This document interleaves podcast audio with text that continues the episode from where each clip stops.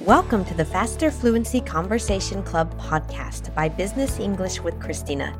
Joining the club is a great way for you to improve your fluency and confidence in English, meet people from all over the world, and have fun while talking about real world topics. We hold one hour conversations on Zoom six times a week, Monday to Friday. And our podcast listeners receive a 50% discount on the first month of membership with the discount code FFCC50. Are you looking to improve your English speaking ability? Come and join us today.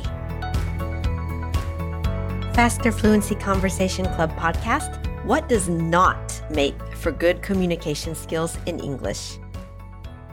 Hey everyone, a quick special announcement before we get into today's topic. If you want to send us an email with any English related questions, ideas for topics, or any feedback, we now have a dedicated email address for podcast listeners. Send us an email at podcast at christinarebuffet.com with your questions, comments, and suggestions. We'd love to hear from you, and we might even read and answer your question on a future podcast. Now, on with the show. Hey, everybody, Christina here with the Faster Fluency Conversation Club podcast. I hope that you are having a lovely week. And today is a little bit of a different episode. It's a solo episode. So it's just me, myself, and I, as we say in English. We'll be back with a conversation between um, another teacher and myself next week. But for today's episode, it's just you and me. So today we're going to talk about what does not make for good communication skills in English? So these are some of the biggest mistakes that we've seen students make that we also sometimes make ourselves because of course even native speakers need to learn how to become good communicators so with this one it's like you're killing two birds with one stone because you're going to learn um, how to improve your communication skills in english and to learn how to be a good communicator which like i said some native speakers need to learn these skills also. So we're going to go into, I think, four points uh, with this one, which is assuming that your message has been understood, um, assuming that you understood correctly, delivering bad news by email, and your lack of attention to tone. So the first one is assuming that your message has been understood. Now, this is important for like I said, anyone to clarify that when they deliver a message, that it was clear for the person listening. You know, sometimes we talk and we're saying one thing, but the other person hears something different. And that is where problems of misunderstanding and miscommunication come in. So, you know, it's important to always take the time to check that people have understood your message. Uh, for example, you know, when you send out an email, maybe you could encourage people to respond with questions or to let them know if they haven't understood something or if something was not clear. You know, if you're working with people, they know that you're not a native speaker, probably. Um, and it's okay to, I would say, ask them to confirm that everything was clear and also to encourage them to ask questions if they need some clarification. Uh, I always do this with my team. You know, I, I was like, hey, if you have any questions, ask me. If that wasn't clear, ask me. If you have to ask me 15 times, ask me 15 times. That's fine. Probably means that I have a problem with my communication in, in that case. Um, but just, you know, you want to take that extra little step to make sure that the message is clear. And I would say the the flip side of that is that you also don't want to assume that you understood correctly. Again, you know, misunderstandings happen. Maybe there was a, a vocabulary word, a nuance, a turn of phrase something that you didn't quite understand correctly, you want to just check. And so, again, a way that you can do that is to reformulate, simply saying something like, okay, I think I understood what you're saying, but if I understand correctly, you're saying da da da da da da da.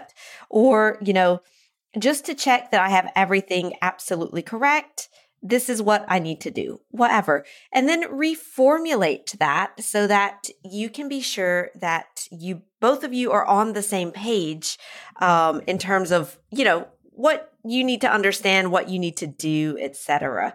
So yeah, that's the second one. The third point I would say is mm, delivering bad news by email um, or by tweet i think. Like i don't know. This this example made me think of elon musk who announced to twitter all of the people being laid off. That is a when i say native speakers need to learn communication skills this is a perfect example of that. You know you don't want to break bad news through written communication because written communication, it doesn't allow you to soften a difficult message. For example, with nonverbal cues such as body language, facial expressions. It doesn't allow you to immediately deal with maybe the intense emotion or the reaction that the other person could have. Now, maybe that's your reason for choosing to announce bad news by email or other written communication.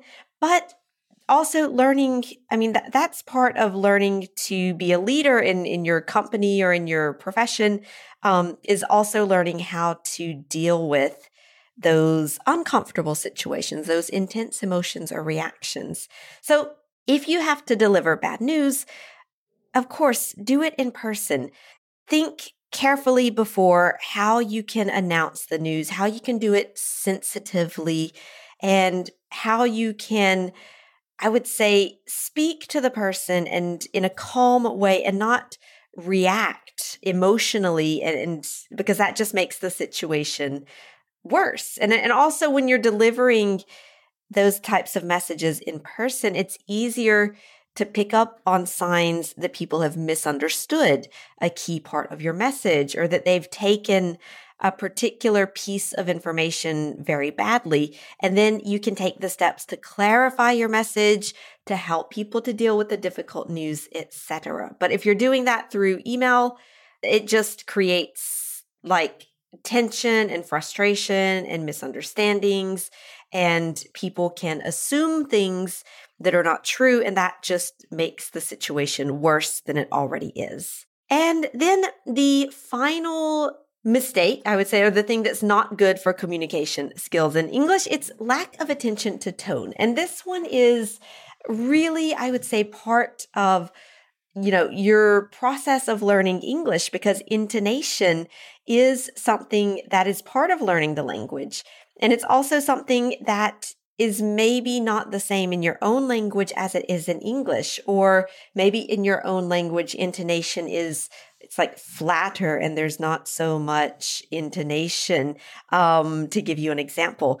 But in english the way that you say something the intonation is often just as important as what you're saying and especially when you're giving feedback when you are giving news whether that is good news or bad news um, for example if you give some good news but your intonation is very flat you're sending contradictory messages. Your words are positive, but your intonation is negative.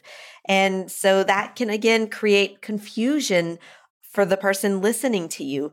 So, you know, you want to pay attention to tone. You want to make an effort to work on that um, as well. Of course, you know, you can do that. You can try to pay attention to that in the FFCC sessions, but um, you can also work on that individually with some individual sessions with our coaches who can help you with your intonation. So I would say those are my top um, four mistakes to avoid, things that do not make for good communication skills in English and that you can work on and pay attention to. And like I said, whether you are a native speaker of English or a non native speaker of English, these are things that can always be improved and worked on to have better communication skills. All right, that's it for this episode. I hope you enjoyed this uh, solo episode. Let us know. Tell tell your FFCC leaders what you thought about it, and yeah, and we'll see you in the club. Thank you for listening this week. We are always trying new ways to improve our podcast, and we have just set up an email for our listeners to interact with us more. If you have any English related questions, topic ideas, or any feedback. We'd love to hear from you. Please send your emails to podcast at christinarebuffet.com, and you can find the email address in the show notes. We also offer the transcript of this episode for free, so you can read after or while listening. And when you become a member of the Faster Fluency Conversation Club, you also get exercises on grammar, vocabulary, and pronunciation each week. So you'll be more directly connected to the topic of conversation each week, and you'll be able to practice confidently. If you'd like to join the club, the link for more details is in the show notes for this podcast. And we hope to see you in the Faster Fluency Conversation Club.